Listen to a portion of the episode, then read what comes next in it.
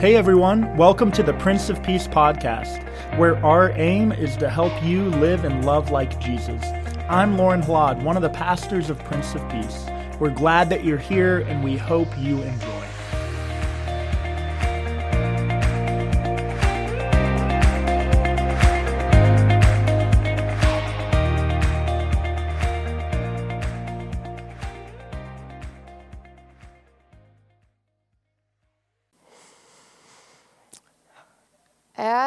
For the things that you see, the days will come when not one stone will be left upon one another, and all will be thrown down. Yeesh.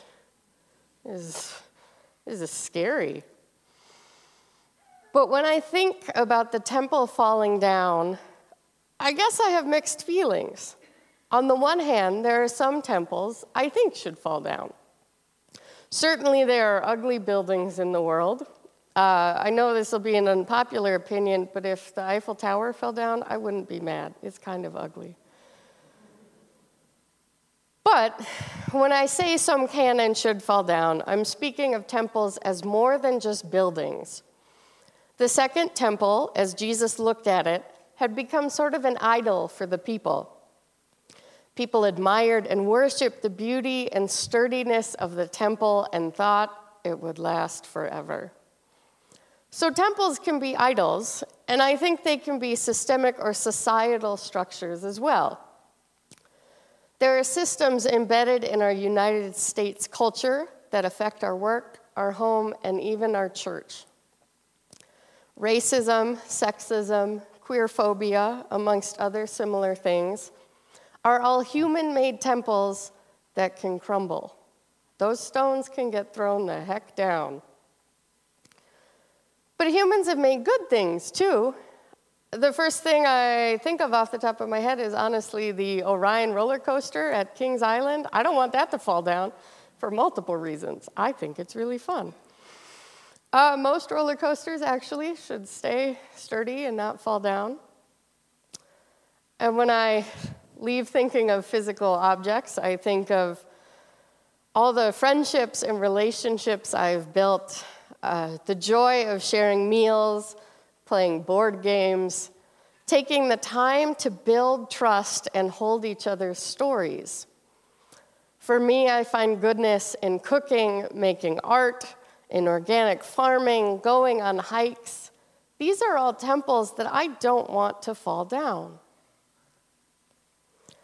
But even in the best relationships I have, I can think of the times that I've hurt the people I love, even against my best intentions. Whether I meant it or not, I have hurt people. I'm ashamed to admit there have been some times where I've lashed out intentionally, but I find it even more hurtful when someone is harmed accidentally. I would imagine there are instances where each of you can think of when you have hurt others or been hurt yourself, even if the other person didn't mean it. We humans are sinful and we have an incredible ability to damage our relationships, no matter how hard we try. The temple that Jesus is speaking about was destroyed by the Romans in 70 CE. Many scholars believe that this is at least 10 years before the Gospel of Luke was written down, if not more. That means that this passage, or as this passage was being written, the temple's destruction had already come to pass. The writer or writers had seen the stones get thrown down. They had seen this permanent thing in their lives get destroyed. Arrests and persecutions were happening to the followers of Christ.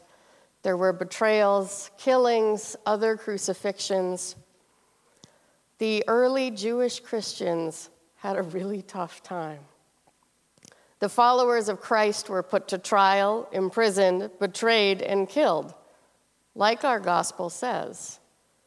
And this is all on top of having to learn how their new following made them different from Judaism. This ragtag and sometimes odd group of followers, made of women, young men, tax collectors, and outsiders, families offering their homes for worship, quite frankly, it didn't seem like they would survive past the first century. It was Constantine the Great in 313 who stopped the persecution of Christians and allowed all the religions to live together. This means that the followers of Jesus Christ had almost 300 years of persecution and trial. And I have a hard time remembering what I did last week. So 300 years is a wild amount of time to, for me to imagine. That's a really long time. There is no logical reasoning that a small movement that was being persecuted and killed and was meeting in secret for much of its early stages should have survived into the modern era. But while nothing humans make will last, God is eternal, and God's love defies human logic. Even in this persecution, Jesus names that the arrests and trials are opportunities to testify. As the first Christians were brought before rulers and crowds, kings and governors, they had access to people they wouldn't normally be able to reach in their communities. Jesus says not to prepare in advance, which terrifies me because I like preparation, but that he will give you words and a wisdom that none of your opponents will be able to withstand. I can't help but think of the Gospel of John when Jesus speaks of how he will leave and the advocate, the Holy Spirit, will come to help the disciples and live among the people. And that's the same Holy Spirit that moves among us today. And so, this passage can be read with two lenses. One, the writer had already seen all of this happen. It all came to pass and had to put their faith in Jesus. And because of this faith, when they had nothing else left, they helped carry the love of God to us this day. And two, a reading in our present where each person knows they have and will hurt people, and we all rely on the salvation gifted through Christ's death and resurrection. This everlasting love from God allows us to live into the hope of the resurrection and not wallow too long in our temples falling down. Where there is human life, there will always be grief. But through the promise of eternal life through Jesus Christ, sin is not the end of our story. The hurt is not the end of our story. And God gifts a life of forgiveness and worth better than any good thing humans could ever create on their own. Even better than roller coasters, somehow better than meals with friends and board games organic farming. The eternal life, love, grace, and joy freely given from God creates a place to rest from the wars and insurrections and the nations fighting against nation. The earthquakes and famines and plagues are scary, but when firmly planted in Christ, we know that fear won't last. The hope that comes through the death and resurrection of Jesus Christ is stronger than any event or catastrophe humans are a part of.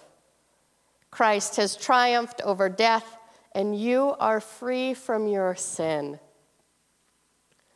You are able to act out of the gratitude of your salvation, knowing that while there will be failure, when you center yourself in God's everlasting love and message of redemption, you are able to work with God and create something that can last. God's love is eternal and is with us, and it outlasts any of our human structures, physical or otherwise. Amen.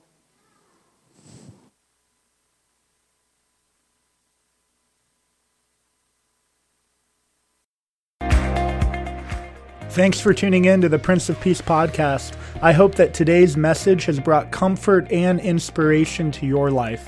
Have a great rest of the week.